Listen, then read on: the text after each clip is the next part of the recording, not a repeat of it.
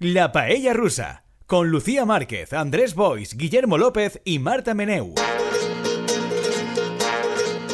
Hola, personas paellísticas. Hoy en la paella rusa tenemos un, el más difícil todavía, doble salto con tirabuzón, porque nos hemos propuesto el reto de grabar este programa con cada uno de sus participantes en unas coordenadas completamente diferentes, a distancia, sin vernos. ¿Lo conseguiremos? Ah, quién lo sabe, pero la victoria es para los valientes. Tenemos a, en algún lugar misterioso, Andrés Boisfalop. Hola, Andrés. Hola, ¿qué tal? Buen día. Marta Meneu está en su lugar catalán misterioso habitual, si no me equivoco. Sí, yo para mí esto no es nada nuevo. y yo estoy en otro lugar misterioso allende los mares, cruzando un océano. ¿Dónde está Guillermo López? Se preguntarán los paellers. Pues lo último que sabemos es que se ha enrolado en la Marina Mercante, así que estará también surcando quién sabe qué océano en algún buque con un gorro de lana y pues un chaquetón de estos de, marino mercante le deseamos lo mejor desde aquí. Esperamos que regrese su barco pronto y poder volver a contar con él cuanto antes. Però és significatiu que hagi guanyat Vox PP a la comunitat valenciana y ya eh, comienza a haber una fuchida general. Sí, sí, eh, yo estoy viendo gente que huye o también eh, gente que va escorándose en plan, ay, vaya, ¿a quién tengo ahora que, que Mm. ponerle ojitos? Eso también se está viendo un poco, ¿eh? Ta, ta, ta. Sí, en realitat tal, tal persona o tal altra són raonables i són molt competents. L'equip de Maria José Català per a l'Ajuntament de València és un equip de gent molt preparada, etcétera, etcétera, etcétera. Sí, sí, això es, es, està passant també. Andrés, yo sé que, bueno, estamos eh, poco preocupados por el panorama que se viene, pero yo sé que tú estás preocupado por una cuestión más personal, una cuestión que sé que, te, que te- no te está dejando dormir bien por las noches, digamos, está perturbando tu, tu alma, tu calma, tu espíritu. ¿Qué, qué te ha pasado? Ai, doncs jo crec que tots els oients de la Palla Russa saben que mm, sense que hi hagi una explicació, almenys que nosaltres coneguem, Guillermo López està bloc per part d'alguns dels referents tradicionals de l'esquerra del nucli irradiador. Además, pero- desde hace bastante tiempo, no una cosa Sí. de antes de ayer, ¿no? No, no, no, no, lo de Guillermo ya es, eh, Pero, vamos, pero, pero lo, lo dices en plural. O sea, yo sé uno, pero no sabía que había más. bueno, a- no- que, no sé, la veritat és que almenys Íñigo Rejón, no? que era molt pertorbador perquè, perquè havien tingut, a més, una certa relació, havien compartit espais acadèmics en, algun, en alguna ocasió i tal. I no sabem per què va passar. Però ara potser tenim una pista de per què va passar. Perquè mm, l'altre dia jo a Twitter vaig fer un comentari sobre l'actual situació política que era moderadament crític amb els dirigents de l'esquerra espanyola no només de l'esquerra del PSOE, sinó també oh, de l'esquerra a l'esquerra del PSOE. I vaig dir, si no reconec malament, que, bueno, que a lo millor aquesta situació, una vegada guanyen el PP i Vox, com sembla que passarà a les generals, que almenys ens servisca de lliçó per aprendre i per a tindre clar que aquesta generació de líders de l'esquerra probablement els haurien de jubilar perquè no han, no han, no han servit ni estat capaços de, de tirar endavant projectes mínimament engrescadors. I a més vas dir que del nucli radiador millor tractar de tindre-lo allunyat quan parlem d'Espanya i de la perifèria perquè, perquè són nocius i se demostra que les seues batalletes són nocives. I què va passar a continuació? ¿Eh? Que ¿Eh? un compte que, un compte que sembla que, que se diu Gobierno Espanya Alerta o no sé què, que crec que és un bot que detecta... Eh, el, el, el, el, el, va fent com una una recerca respecte dels comptes dels polítics espanyols i quan algun polític espanyol comença a seguir algú o deixa de seguir algú, envia a- una notificació i fa clac. Eh, I aleshores, al cap d'un parell d'hores d'haver fet aquest tuit, vaig rebre una notificació indicant-me que Íñigo Rejón ha deixat de seguir-te. Chan, chan, chan. Ma, Aleshores, crec que ja podem més o menys saber que pot ser el que li va passar a Guillermo va ser una cosa semblant. És a dir, algun comentari sobre el nucli radiador que no va agradar al nucli radiador. Pero yo aquí tengo dos preguntas. La primera es, ¿por qué ahora cuando tú, digamos que no es la primera vez que cuestionas el entorno de Sumar, no es la primera vez que haces algún comentario en esa línea en tu Twitter, que sepamos? Y Yo la creo que- segunda pregunta es si has Ah. entrado para comprobar que era cierto que ya no te seguía o que incluso te tenga bloqueado también a ti. No, a veure, jo la, a la primera pregunta crec que la clau és haver utilitzat el concepte núcleo irradiador. Eh, O sea, la meva teoria és que mm, o bé aquesta persona o, és, o, el, o el seu equip, és a dir, jo que, crec que l'esquerra que tenim a Espanya està molt obsessionada en les batalletes seues. I em sembla que, a més, l'esquerra madrilenya, i d'això anava el tuit justament, encara més, no? I viuen molt obsessionats de caure bé a aquesta persona, fer-li la pelota a aquesta altra, relacions personals, i això acaba sent nociu, perquè acaba ocupant molt de temps i moltes preocupacions que no dediques a la política. Aleshores, la meva teoria és que ells, de vegades, sí que controlen en Twitter eh, el que la gent diu, encara que siguin persones molt ocupades, però que potser no miren tot, però sí que miren, per exemple, coses o tenen alguna alerta quan, per exemple, algú parla de núcleo irradiador. No? I, que, i que la clau és eixa, no? que, que probablement aquest tuit era més visible perquè hi havia una conya o una crítica feta respecte en concret de, del núcleo irradiador. I, i, a lo millor, i potser a Guillermo li va passar exactament el mateix, perquè, clar, això és la típica cosa que aleatòriament un dia fas la conya i la, la conya la fas parlant de núcleo irradiador i, clac, en aquest moment a lo millor és quan, quan vota l'alerta. No? Esa, és, esa és la meva teoria, perquè sí que hi ha molta gent en Twitter en Madrid que jo tinc comprovat que fa ego búsquedes. No? Hi ha una persona que crec que l'he esmentada jo dos vegades en, en, en Twitter en la meva vida i les dos vegades ha aparegut als 50 minuts per a queixar-se, que és eh, el senyor aquest de, de, que fa cròniques de televisió i de reality shows en el país, que diu que va viure en tavernes de la Baidina, és que se m'ha oblidat el nom. ¿No, eh, dices, ¿No es Sergio del Molino? Sergio del Molino, Sergio del Molino, exactamente. Sergio del Molino. Es que he visto a Sergio del Molino broncando a bastante gente por Twitter a través de eso, porque se busca. No sé. Eh, pues, jo crec que, sí. que ha gent que sí, fa ego, ego búsquedes, no? o, o, o si no fas ego búsquedes, tens ahí algun concepte que, que t'alerta. De manera que el meu consell per als paellers que no volen tindre problemes amb Mas Madrid i el seu entorn és que no facin conyes sobre el nucli irradiador. Aquesta seria la, la, la resposta a la primera pregunta. I la segona, sí, clar, vaig entrar i vaig veure que efectivament ja, ja, ja, ja m'havia deixat de seguir, no? que jo el continuava seguint però ell ja no me seguia. Això és una cosa molt trista. És com, com un trencament d'una relació però via Twitter. Yo eh, no hem arribat al, decir... al blog, eh? no hem arribat al blog encara. Eso te iba a decir, que estás en strike 1. Bueno. Al próximo Exacto. comentario, pum, cuidadito. Yo tengo que decir que acabo de mirar mientras eh, Andrés lo contaba y a mí también me sigue Íñigo Rejón. Y no ah, entiendo por qué. Ah, Entonces eh, voy a tomar de nota momento. y eliminaré de mi vocabulario núcleo irradiador. Así que no, esperando que no me deje de seguir. O sea, que encara Cuidado, tenim Marta. almenys una persona ¿no? que es seguida por Íñigo Rejón en la paella. Ay, yo voy a mirar a ver si me... Sí, mirar, Ahora mira, mismo de la paella rusa, el nexo con Íñigo Rejón sería yo. O, al, Sí, ser mí- també Lucía. A mí no Lucía. me sigue. Lo que no Oh. sé si alguna vez me ha seguido y me ha dejado de seguir, pero de momento ahora mismo no me sigue. El tema Oh. és el tema és que, que clar, Íñigo seguís a la premiada. Claro. Ya, pero es que a mí, o sea, a mí Íñigo Rejón me siguió un día, a mí me, evidentemente me llegó la notificación y yo hice su correspondiente captura para guardarme Ah. yo ese hito, pero me siguió un día súper random de, yo creo que fue el año pasado, o sea, no había pasado nada eh, cerca ese día que, que dije que pudiera explicar eso, ¿no? Y fue como un día de repente y yo, bueno, pues vale. Mm. Pues nada, no te podemos perder, Marta. Claro. Confiamos en ti. Claro, tengo que moderarme muchísimo en mi, en mi timeline del Twitter. Sí, sobretot això, no criticar a la confluència aquesta o si ho fas, que no siga amb, amb conyetes que puguen resultar irritats. No? De totes les maneres, mm, eh, tu eres la persona sí que conservava la confiança en sumar, no? si no recordem malament del programa passat. O sigui que en aquest sentit tot va bé.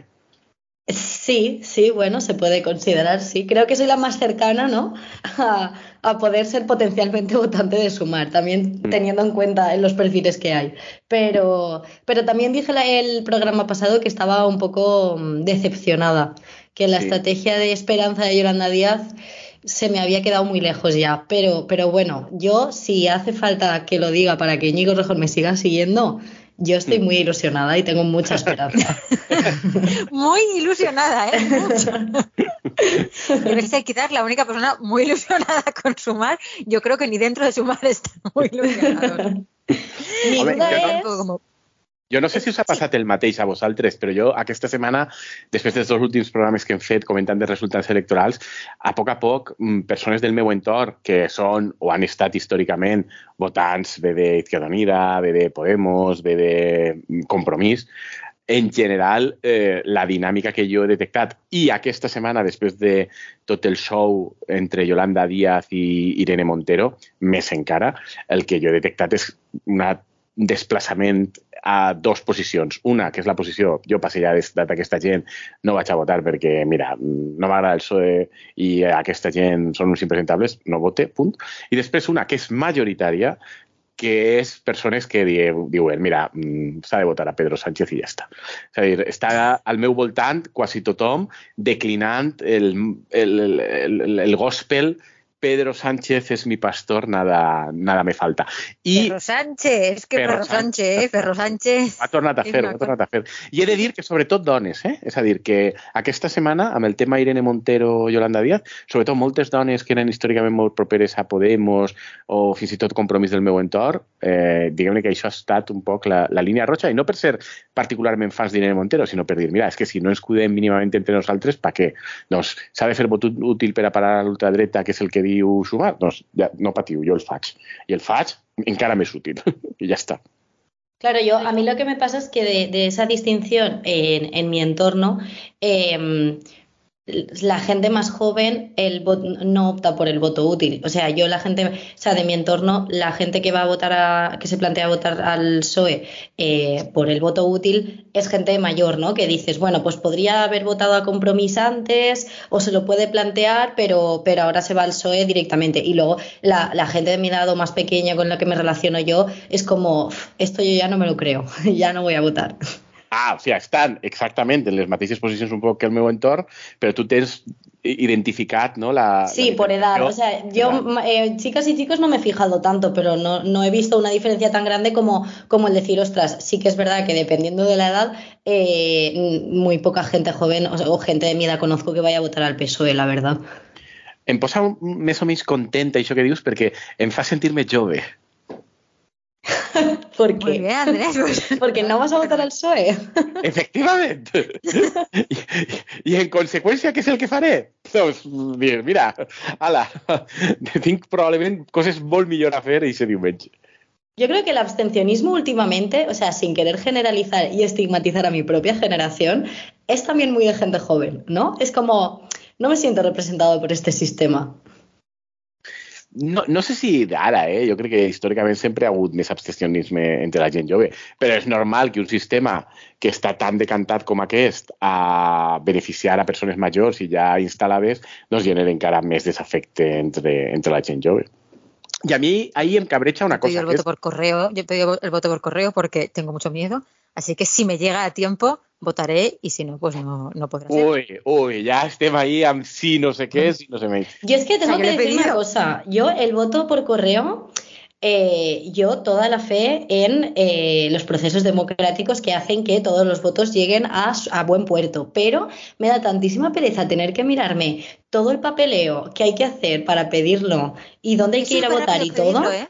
Que con los, pues yo con los descuentos estos de Pedro Sánchez he preferido bajar a Valencia y votar presencialmente, ¿sabes? Cogeré el fin de ese de julio y me bajaré y volveré a votar. Claro, es que a mi perro Sánchez, como no me consultó a la hora de convocar elecciones, yo ese fin de no puedo estar en, no puedo, no puedo, estoy en mi exilio autoimpuesto. Eh, entonces, muy mal ahí, perro Sánchez, muy mal, porque si hubiera sido un poco antes, un poco después, sí que podía, pero es que justo ahí no puedo. Entonces, eh, no lo sé si voy a poder. O sea, tengo el calendario justico, porque me tiene que llegar las papeletas a tiempo, no sé. Mm. Bueno, se intentará. Yo lo intentaré. Pero, pero Perro Sánchez també t'ha posat de baix el Interrail, si vols. Ya, pero desde donde yo verdad? estoy, eh, desde donde yo estoy, llegar a Valencia en Interrail es un poco eh, complicado. a lo mejor la mitad de tu estancia allí te la tiras en el Interrail, ¿no? Yendo y claro. No, pero ya que estás, aprofites y vius la experiencia del Interrail. De todas maneras, yo, no, yo creo que ya no entro ¿eh? en las ofertas del Interrail. Tengo, no ostres, ostres, no me digues això. Claro, es que gracias por recordarme mi edad, Andrés. Muchas gracias. Mm. Nada. Nada, no pasa nada, no pasa nada. Aleshores, tiene que resignar. Però aleshores, si, si no és per, per la, si la divisió respecte de votar o no no, no és tant de gènere com d'edat. La valoració de tot l'afer Irene Montero, Yolanda Díaz, penseu que ahí sí que hi ha una visió més compartida entre les dones, que és una mica diferent a la visió més masculina que pot ser vehiculen en general els mitjans de comunicació de Irene Montero ha demostrat ser una incompetent, no aporta resta més que suma, molt bé que fa Irene, eh, Yolanda Díaz en fritar-se-la? es que yo, creo... Yo, sí, de Lucía. No, no, que yo creo que Irene Montero justo ha, trabajado muchísimo. O sea, me parece que se ha pegado un currazo, un currazo enorme y que aquí se la cepilla. Pues no, o sea, nadie que dudo muchísimo que gente que fuera a votar a sumar hubiese decidido no votar porque iba a Irene Montero en las listas. Lo dudo horrores, horrores. Pero, o sea, pero, ya, pero ya sabes que esa es la explicación dominante. Entonces, ya, ya, pero no es verdad. Quiero, vamos, o sea, ¿qué perfil quiero que me digan, o sea, tres personas, tres personas que estaban súper convencidos de que iban a votar a sumar y si hubiese ido Montero no, no le hubiese votado. Es que no, no es verdad, no es verdad. Pedro, Pedro Ballín, Antonio Maestre ah.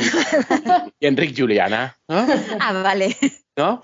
O sea, ah, se, la han ventilado porque, porque se llevan a matar, porque no se soportan. Que bueno, a ver, también, pues, pues bueno, quiero decir, Irene Montero también estuvo, cuando tocó hacer purgas internas, ella estuvo ahí purgando que daba gusto, pues ahora la han purgado a ella. Quiero decir que también pues están metidos en estas dinámicas, ¿no? Un poco de, la guerra interna. pero que, que, que es porque, porque estaba quemada y restaba, porque no es verdad. A, mí, Irene Montero me genera muchísima contradicción justamente por eso, porque pensando en, en, lo que ha pasado y las justificaciones de nos van a votar, no nos van a votar, es, o sea, por una parte, eh, yo creo que sobre todo entre la gente joven, Irene Montero era un referente porque no, no tanto por las políticas que hacía, sino porque tiene un discurso muy guay y, la tía habla muy, sabe hablar muy bien en medios y se sabe muy bien mover en, como en los lenguajes. Yo creo que tenemos la gente más joven, entonces no, no veo que haya perdido esa posición de referente o de, o de líder. Em, pero sí que es verdad que, que, tiene una posición muy incómoda, porque al final, em, o sea, para bien y para mal, eh, es la mujer de. Quiero decir, aunque tenga toda su trayectoria y tenga su lideraje propio y tal, eh, no deja de estar súper vinculada al que antes era eh, el cabeza máxima y que sigue siendo, porque tampoco es que se haya ido ni de la opinión pública, ni del debate, ni, ni tampoco de, entre los debates que hay entre las formaciones, aún sigue opinando y aún sigue saliendo Pablo Iglesias. Entonces, Aunque repitamos que no tiene ningún claro que es el Podemos de Yone Belarra, que es una cosa Entonces, entonces claro, yo, dice y nadie nos hace caso. Entre, o sea, yo lo que, lo que entendí cuando dieron la justificación esta de eh, Irene Montero no puede estar porque em, eh, no nos votarán o, dificultará el, éxito que pueda tener Sumar, eh, yo lo entendí más como a nivel dinámicas internas. O sea, sí que es verdad que, pues eso, pues tiene una posición incómoda, primero porque es la mujer de quien es, y eso, pues eh, no mola, ¿no? O sea, como dentro del feminismo la, etiqueta esta de la mujer de esta súper demonizada, pero no deja de tener esa posición al lado de una persona que en teoría debería haberse ido y no se ha ido. Y por otra parte, pues es lo que ha dicho Lucía. Eh, Mm, o sea, las dinámicas súper tóxicas que había en Podemos, yo la verdad que mi imagen, yo la imagen que me construí en Montero, yo no la veo purgando a la gente. Yo, para mí, es una, una jefa y una eh, queen de la vida, pero eh, sí que es verdad que, bueno, pues, pues estaba durante las purgas. Entonces, entiendo que mucha gente que haya salido escaldada de Podemos diga, yo no quiero trabajar con esta gente otra vez. O sea, yo a nivel trabajo interno y salud mental de la gente que está ahí dentro, lo entiendo perfectísimamente. Aleshores, vosaltres ho veieu una cosa comprensible, però personalment no us sembla massa just ni... Lo comprendo, que, però no, no lo comparto. Exacte. No incrementa les ganes de votar sumar, per així dir. Claro, yo no. creo que, simple, que es una cosa que tenía que pasar. O sea, yo no, no sé, a lo mejor yo es que tampoco me imaginaba un escenario contrario, en el sentido de, yo di por supuesto que, al final sumar también es consecuencia de que Podemos, eh, primero, no ha salido bien como proyecto porque no ha sabido integrar a las diferentes izquierdas a la izquierda del PSOE y encima vienen unas elecciones donde se han pegado una leche tremenda. Entonces, a mí no me ha desentonado tanto ni me ha sorprendido tanto lo que ha pasado. Ah, yo pensaba que sí que la iban a incluir en listas, aunque solo fuera por evitarse todo este run run de todos estos días de ruido de, fondo, un poco por, por acabar ya con las chiquipolémicas internas y poder, no sé, pues hablar de su programa o de sus propuestas o de lo que sea.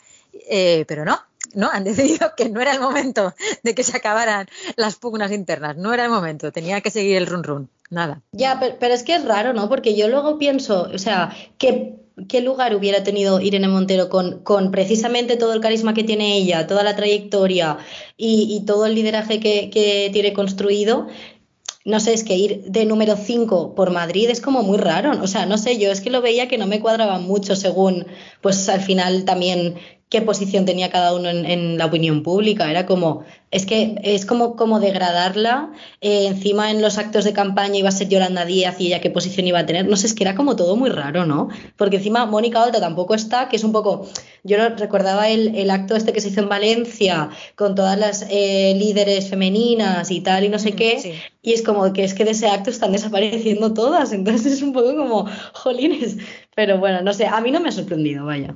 Entonces tampoc. A mi d'aquest acte jo sí que el que recorde és que Yolanda Díaz i la seva gent, i per descomptat tot el seu cor mediàtic, va dir no hi ha cap relació entre no haver convidat a Podem i tindre intenció de no portar les persones de Podem i els referents de Podem en les llistes. No hi ha cap relació.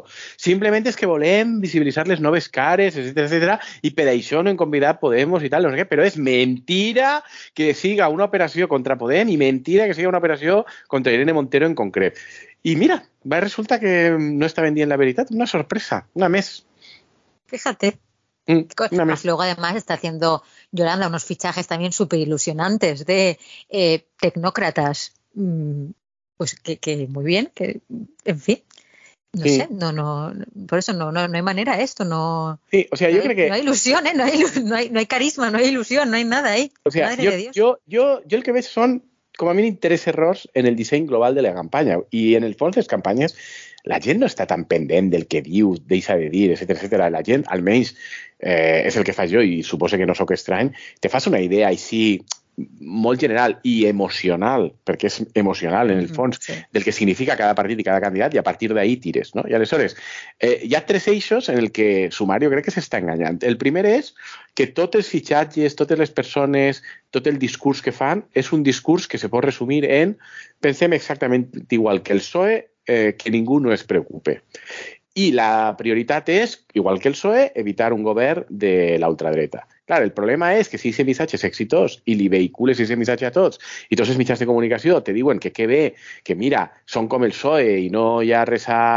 a, a, a no, no cal tindre por, etc etc.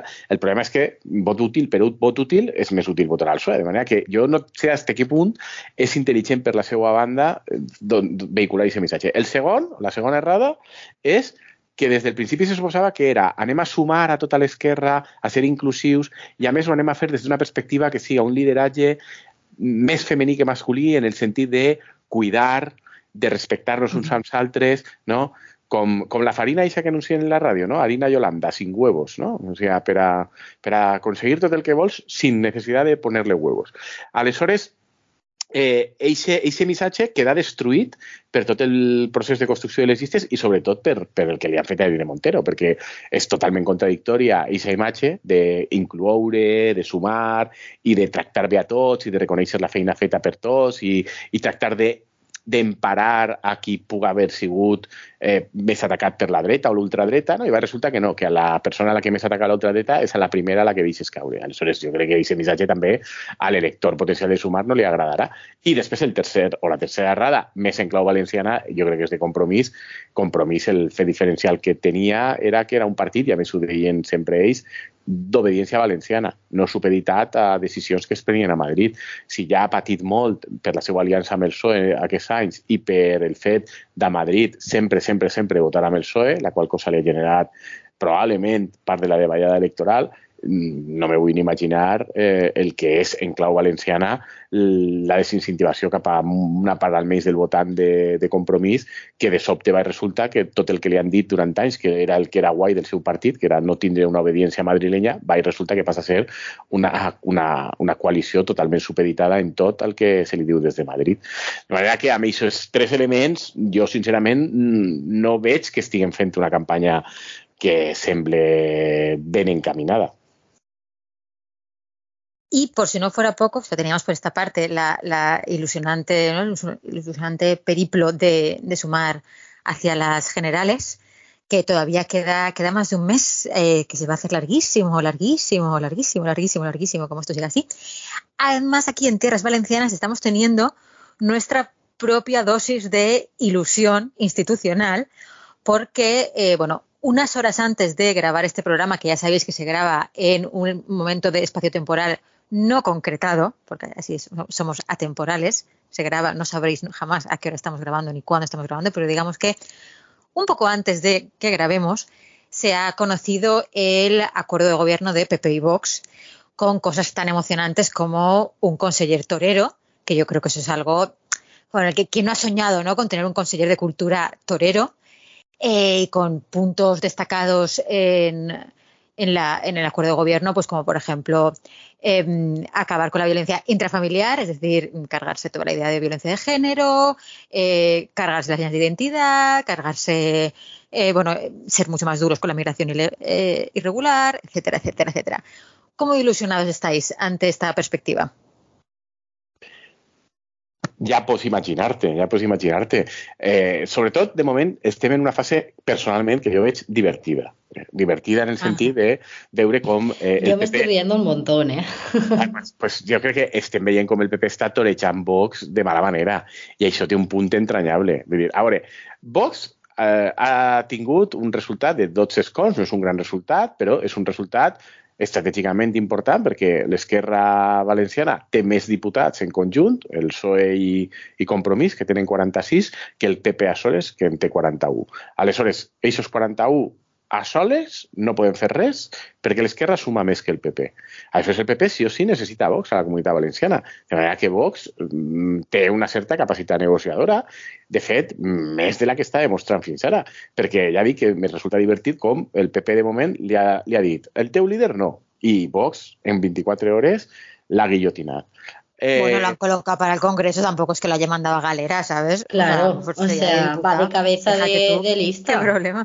Me, però m'esteu dient això com si el cap de llista del Congrés per València de Vox o de qualsevol altre partit tinguera alguna importància.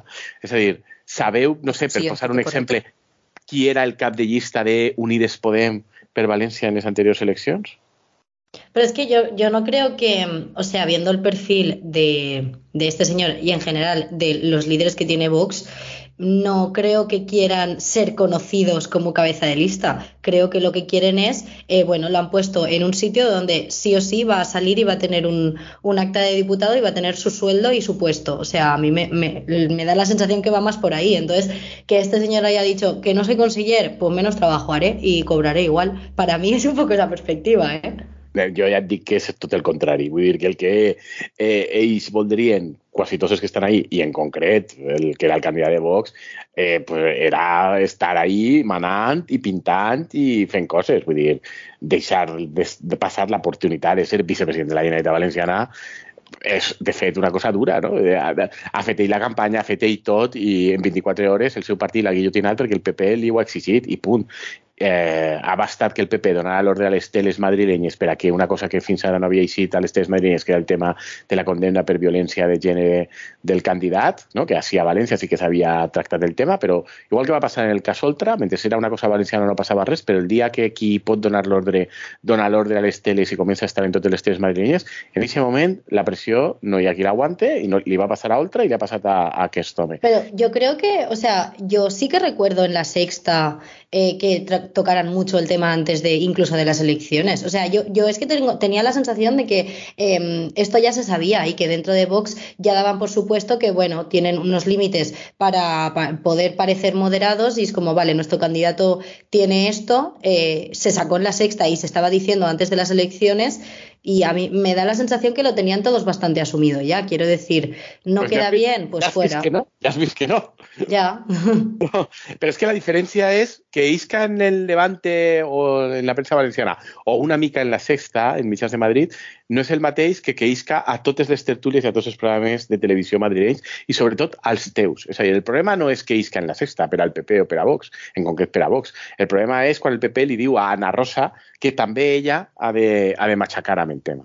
I quan tu tens els canons i les bateries d'Anna Rosa i coses equivalents que també se giren contra tu, és molt complicat defensar-te. Igual que a Mònica Oltra, el que li va fer caure no és que haguera eixit en alguna tertúlia de dretes, que també havia eixit probablement, és que de sobte totes les tertúlies de dretes estaven a mitjatena, però a més també estava el Rojo Vivo, que va fer una mena d'especial Mònica Oltra és eh, el dimoni en cua i a Mara Pastor i Ferreras dient que és que quina vergonya que dona continuarà. I, I ahí és quan tens el problema.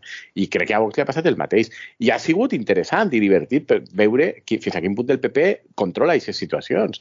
És a dir, i no ha tingut cap problema en fer-ho i en 24 hores li, li ha rebentat el candidat. I a continuació eh, Vox va començar a dir no, tindrem tres conselleries i molt importants i tindrem educació i no sé què. Ja, I ja directament a les 24 hores ja d'educació havien passat a cultura. Que jo ja sé que a la gent li fastidia que Vox tinga cultura, però és que Vox té 12 diputats i el PP necessita. Alguna cosa li han de donar.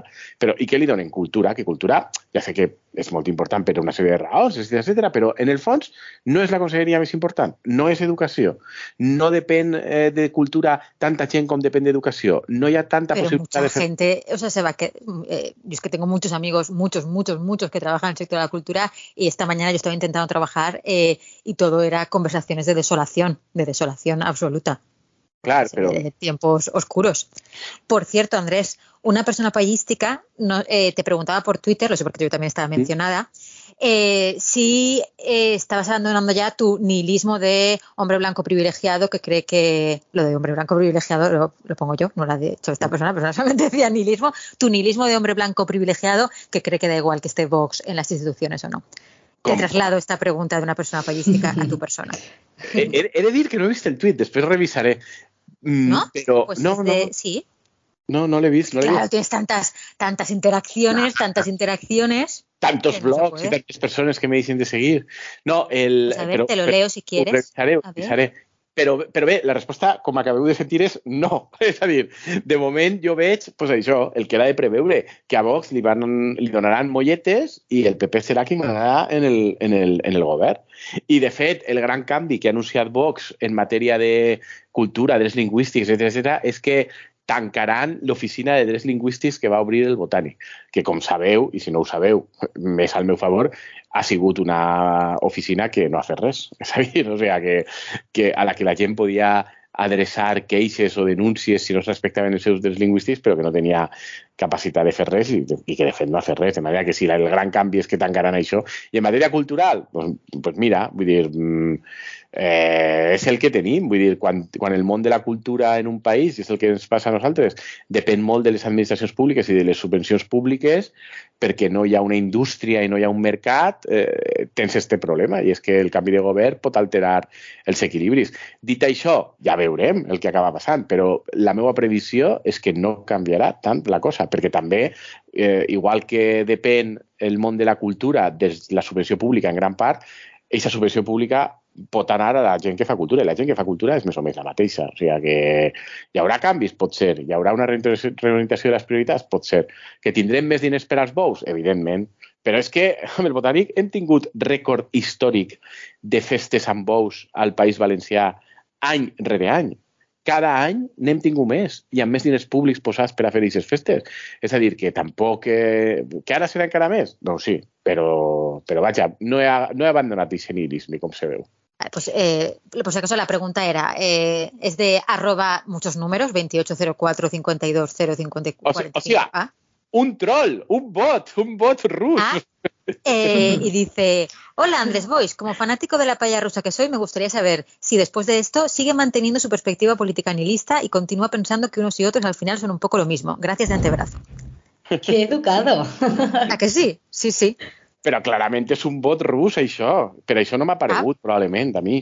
Pues nada, preguntaba por tu política nihilista, Nada, añado yo, nada. entre paréntesis, de hombre blanco privilegiado, al que probablemente esto no le afecte, cierro paréntesis, Ujú. eh, y has respondido. Quien quiera preguntarle cosas a Andrés, ya sabéis, a través de Twitter, y si no Ah, contesta él, Habremos yo le hago-.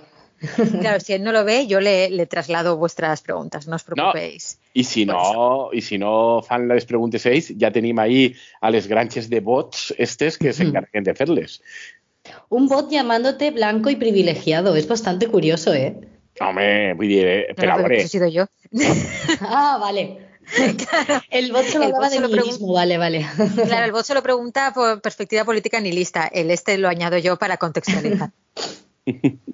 Yo de todas formas, aunque no me considero muy nihilista, eh, pero sí bastante privilegiada en, el, se- en- en comparación a muchísima otra población, eh, a mí sí que me está pasando un poco la actitud que tiene Andrés de...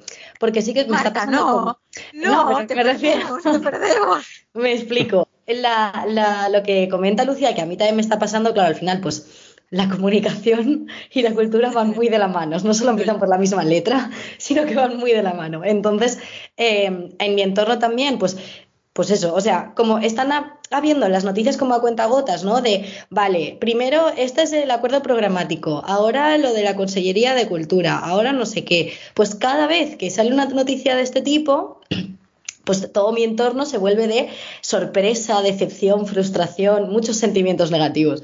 Y entonces, claro, yo ya estoy empezando a verlo en, el sentido de, porque día tras día la gente se sorprende y se indigna y tal Quiero decir, esto viene del 28 de mayo, o sea, yo ahí me puse triste, pero ahora ya es como, es que, sea, no entiendo por qué la gente, o sea, me, molesta mucho esa indignación colectiva que hay día a día cuando es como, bueno, es que esto viene del 28 de mayo, es que ahora ya, ya no, ya está hecho y ahora pues evidentemente con los resultados que han salido, pues Vox puede negociar según qué cosas. Quiero decir, yo ahora ya lo, lo estoy mirando desde una perspectiva de, bueno, claro, es normal, yo si fuera Vox también haría eso, ¿sabes? O sea, pero bueno, supongo que es fase de supervivencia, sí, sí, sí, pero es supervivencia, creo. Pero yo es que. al bando ni lista de Andrés, por favor, te lo pido, ¿eh? Te necesitamos en el bando no ni lista.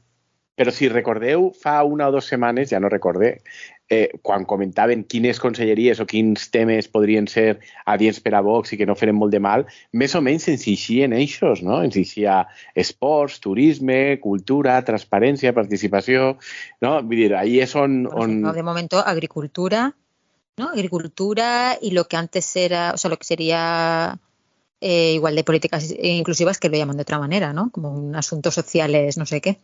No, pero porque lo de, lo de justicia se ha confirmado, porque como por ejemplo al principio se habló mucho de educación y luego no era verdad, yo también he visto por ahí justicia, mm. pero no sé si, si al final eso está confirmado o no. Amb justícia ells estaven molt obsessionats des del principi és el que demanaven sí. inicialment.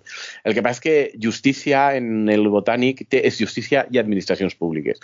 El sí. rumor que hi ha ara és que els han dit que justícia sí, però administracions públiques no. Que justícia va i resulta que com les competències sobre el que són els jutges i l'administració de justícia no les té el govern, sinó que tota l'organització d'això depèn del Consell General del Poder Judicial, eh, diguem que les competències autonòmiques en matèria de justícia són sobre el que és el suport material, no? edificis, eh, funcionaris que no són els jutges ni els secretaris judicials, és a dir, els funcionaris d'administració, etc etc, el, el pagament del tort d'ofici, però que després el fan els col·legis d'advocats i l'organitzen els col·legis d'advocats. Això és el que fa la Conselleria de Justícia. És protocolàriament molt important i tens un rang molt important, però la veritat és que feina hi ha poqueta. Eh, de manera que a lo millor el PP li diu, mira, pues te ho quedes i eh, això sí, sense administracions públiques. On sí que hi ha molt de poder intern dins una administració és si te quedes la branca d'administracions públiques, perquè això és tot el que és la qüestió organitzativa del govern i de la funció pública. Eh, Estoy entrando a mirar eh, Valencia Plaza y efectivamente confirmado, sí, justicia y agricultura. Sí. Mm per això. I en canvi, afers socials no. Afers socials, Exacte. que també té una insignificació política clara, el PP també li ha dit que ni de, ni de. O sea... Sí, pero han comprado, han comprado el, término violencia intrafamiliar, que ya también van enseñando por ahí la patita, eh, mm. la lucha contra los ocupas, van a crear una oficina, se cargan de derechos lingüísticos, van a crear una oficina de asesoramiento para eh, ocupaciones, contra las ocupaciones, que no sé, va a ser como la oficina del español de Don Cantón, no va a tener actividad porque no hay ese volumen de eh, ocupaciones para que estén en una oficina dedicada exclusivamente a esa a, resolver esos conflictos. O sea que nada, será alguien, una recepcionista con un telefonillo que llamarán cada, no sé, cada tres meses o algo así, alguien, no lo sé. O sea, prioridades, la mm. oficina antiocupas, en fin. De fet, el document programàtic al que fa referència a Lucía és un document que té 50 punts, si no recordem malament, i si te'ls mires, confirma en general prou la idea que el nihilisme està molt justificat. Perquè el no 50, és verdad, Andrés. El 50 no punts, 42, vinga, va, no vaig a exagerar. 30 te'l signa el botànic, sense problema. I, dels, I 40 el PSOE, o 45. I només hi ha 5 que probablemente tanto el PSOE como Compromís y Podem te dirían que no les semblen bé. Pero es que tú estás enfocando esto mal porque lo enfocas como que es, o sea, no es quiere decir que el PSOE lo haya hecho extremadamente bien, sino que lo que viene va a ser Mordor. No, es que los otros genial, sino lo que viene va a ser muchísimo peor.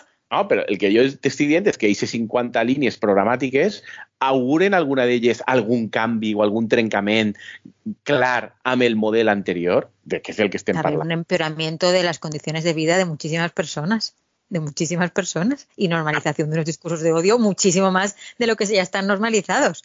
Vamos, pero esto ya lo hemos discutido muchas veces, no nos podemos volver a enrocar. No, Nada, la ya qüestió és estamos en que desacuerdo, d'eixos- no pasa nada. de, no, però que si d'aixos 50 punts tu me trobes alguns que me digues és que això eh, ho veig perillós o, o, o ho veig d'ultradreta, ho veig retòrica d'ultradreta. L'única cosa on ensenyen una mica la poteta d'ultradreta és que hi ha tres o quatre punts molt enfàtics sobre protecció i cobertura a les forces i cossos de seguretat de l'Estat, en les seues coses, tema de l'ocupació i tal. Però és que en el fons això també és mainstream ja.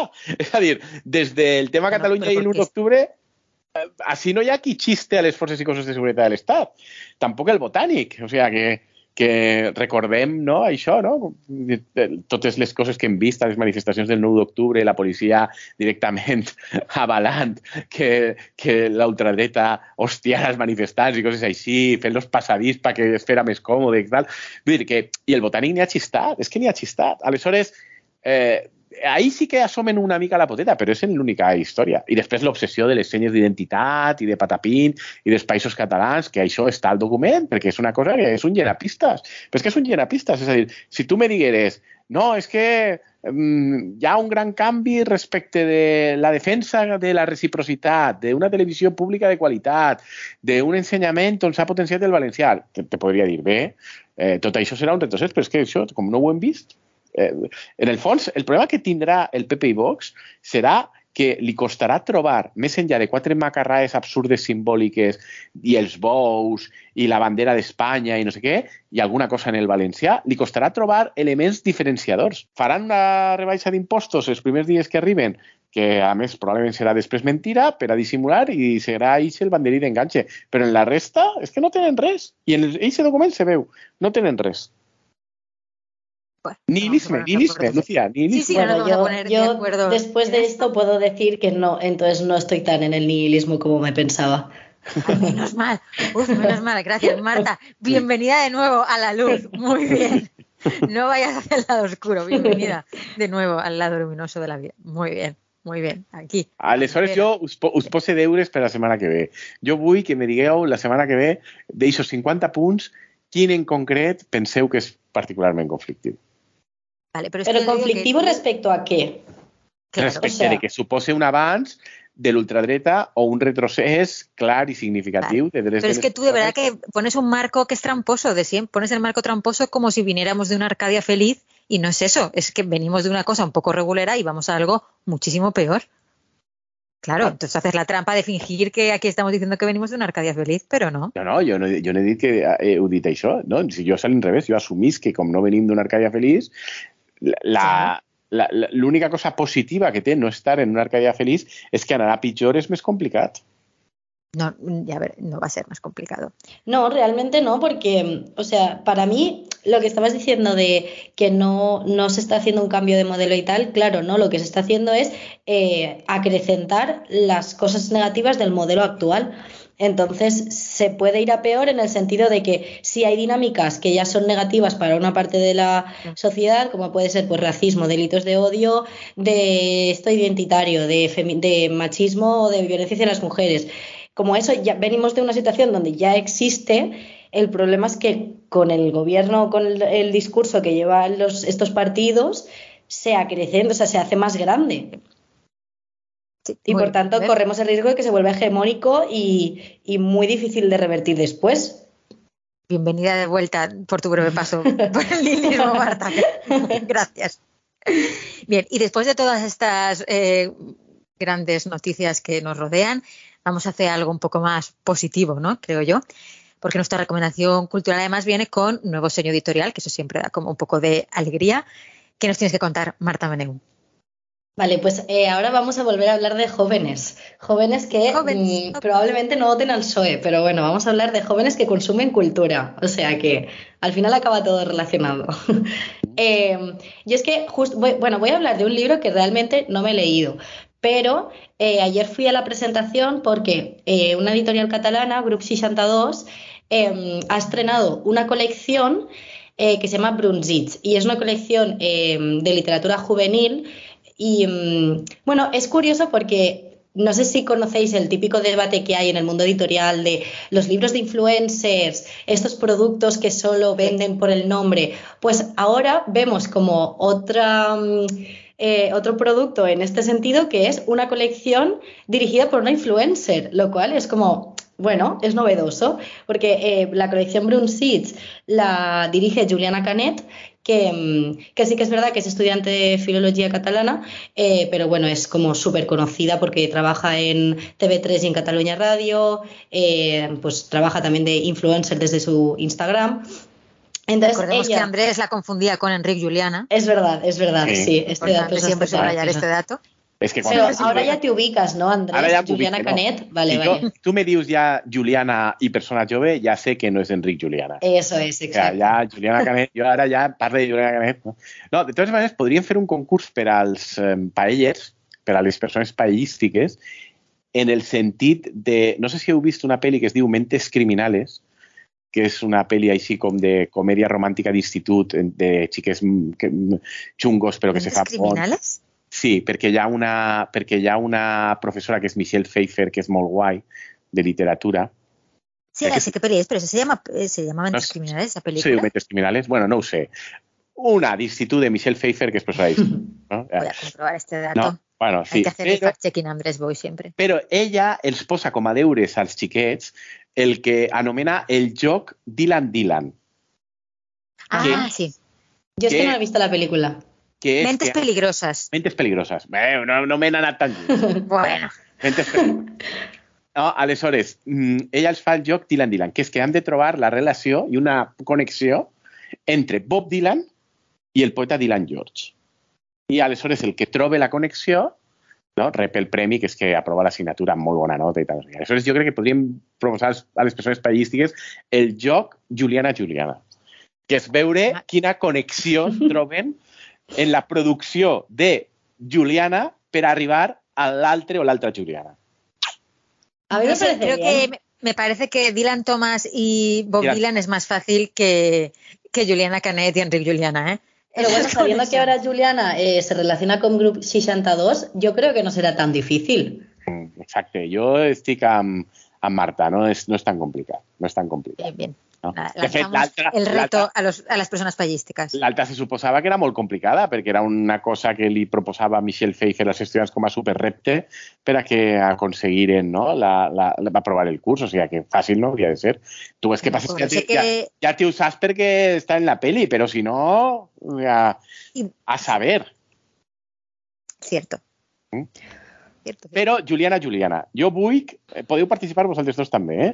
Vull que trobo el punt de connexió que ens fa que d'una Juliana i la seva producció puguem arribar a producció de l'altra Juliana.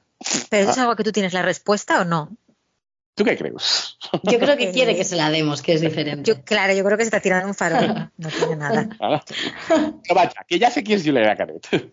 Muy bien, Andrés. Pues pues nada, eso, o sea, em, ayer en la presentación presentaban la colección porque eh, se acaba de estrenar con el primer libro y mm, en realidad, o sea, tiene un punto eh, bastante positivo y guay en el sentido de que tal como lo explicaron, eh, sí que es verdad que es una colección como ideada por Juliana Canet, que de hecho es más pequeña que yo, entonces ella ha pensado en las personas, al target al que se quiere dirigir, o sea que me parece como en ese sentido muy guay, porque dentro de la literatura infantil y juvenil también es una manera de empoderar a, la gente que forma parte de ese colectivo, digamos. Y luego el primer libro, el primer título de la colección se llama Fusta y Resina. Y es, de, es la primera novela, de hecho, también de, de Ofelia Carbonell, que es una chica que escribe artículos en Nubol, creo que es eh, violonchelista profesional y además también sale en el podcast de Jen de Merda. Entonces, eh, bueno, está guay porque es la línea es juvenil, pero sí que es verdad que tal como estuvieron explicando la novela de Ofelia Carbonell, es como un poco este rollo de es una novela muy urbanita, se ubica en Barcelona y al final un poco es como es generación de ahora que está perdida, que no sabe qué hacer, que no sabe cómo llamar a las cosas, que no tiene como convenciones para nada, porque es todo así muy volátil y muy confuso. Y entonces, partiendo de ahí, como que habla un poco de su relación con Barcelona, de, la Barcelona gentificada, de la Barcelona Eguiri, el ideal este que que tiene la gente que viene de fuera de Barcelona, donde Barcelona es como eh, Nueva York, que no duerme nunca y puedes hacer lo que sea cualquier día de la semana. Em, y claro, fue, o sea, a mí ayer cuando ellas hablaban era muy curioso porque, claro, las dos son catalanas, pero son de pueblecitos así de, alrededor. Y, claro, ellas eh, compartían como una visión muy de es que la gente esta se tiene una idea de Barcelona súper idealizada, no sé qué.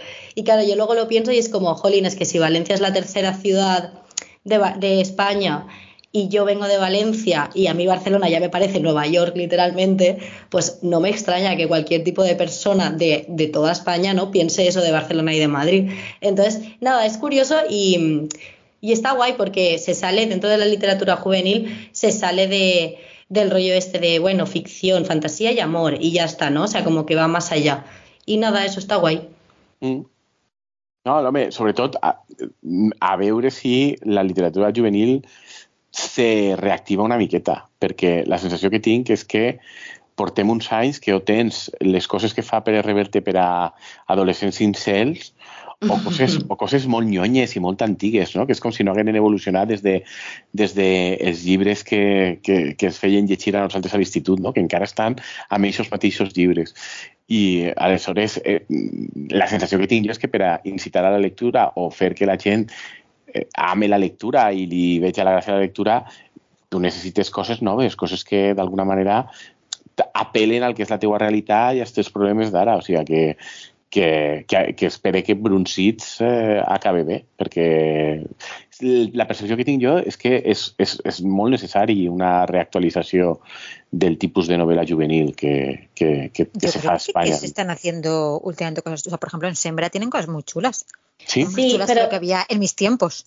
Yo, yo es lo que iba a comentar, que creo que sí que es verdad lo que dice Andrés en el sentido del mainstream. O sea, sí que el otro día, por ejemplo, en una comida familiar, eh, a una prima mía, eh, que es, adolescente, está en el instituto, le regalaron libros por su cumpleaños y eran eh, estas comedias que son bestsellers, que son súper gordas, pero que se leen enseguida.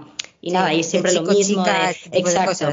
Sí. entonces a mí me da la sensación de que sí, Sembra tiene cosas muy guays a nivel juvenil y luego hay editoriales como la Altra Tribu y tal que también, pero me da la sensación que el mercado editorial infantil y juvenil es muy grande, o sea, quiero decir, mm, hay muchísima demanda, pero lo que más se lleva, lo que más es mainstream, siguen siendo este tipo de, de bestsellers, ¿no? Y de, literatura así como muy que, no busca romper nada ni busca plantear como perspectivas diferentes a la norma. Entonces, yo sí que en ese sentido, con lo que estaba diciendo antes de mm, que al final es una colección un poco como de, una influencer, está guay porque a ver si de esa manera, si a través de, chicas que son súper famosas en Instagram, eh, se consigue como llegar, llevar como perspectivas y voces diferentes al mainstream, ¿no? A, que, a que a lo mejor una cría se compre el libro solo porque es de Juliana Canet.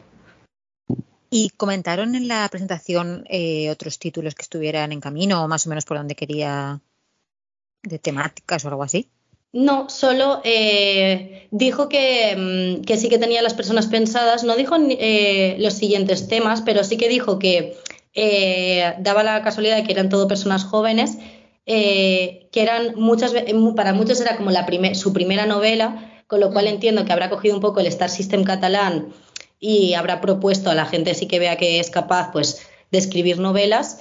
Eh, y, nada, eso, o sea, sí que es verdad que no se plantearon como temas diferentes y tal, pero el de Ofelia, por ejemplo, ya me parece, es un formato así muy cortito, muy mm, banal, no, pero muy rápido de leer, muy fácil de leer, entonces me parece que es guay como acertar, acercar, por ejemplo, la gentrificación de Barcelona o por qué mm, tenemos a tantísimos guiris ahora en Barcelona o en Valencia no desde, ni desde el ensayo, ni desde una cosa súper compleja, ¿no? Entonces, en ese sentido, creo que, que sí que tiene potencialidad, vaya.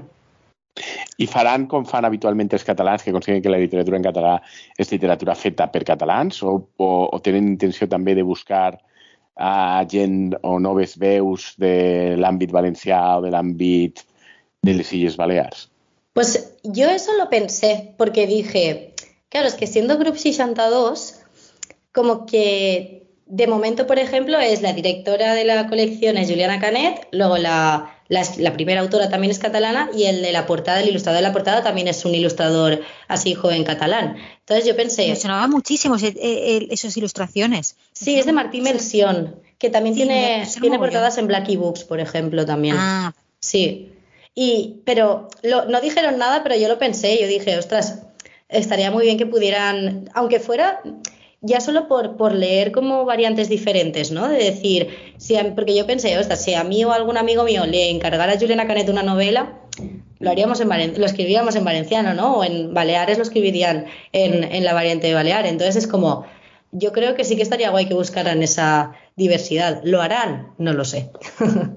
Pero tú que estás ahí a, un misterioso joc català i, i que a més estàs en l'àmbit dels llibres moltes vegades, que fins i tot pues, tu tens una novel·la, l'evolució, tu has detectat alguna evolució al món editorial o al món de la cultura catalana en el sentit de que es pare més atenció a la producció que es fa des de lluny de Catalunya, però també en català, o continua aquesta desconnexió absoluta? O sigui, ¿els interessa? Tu penses que els interessa o, o continua sent una cosa de... Ah, Yo creo que a nivel general no, o sea, hay como personas que sí que han conseguido romper eso, por ejemplo, Martí Domínguez es valenciano y aquí en Cataluña es como muy top, pero, pero creo que son excepciones que confirman un poco el, el, como el, ambiente general, ¿no? Que es que no, o sea, al final es como, y yo lo, pensé también, precisamente pensé, eh, pensé ostras, sí, en esta, en esta colección habrá voces valencianas y luego pensé, es que realmente a una editorial como Grup 62, o sea, una editorial catalana, tampoco le interesa,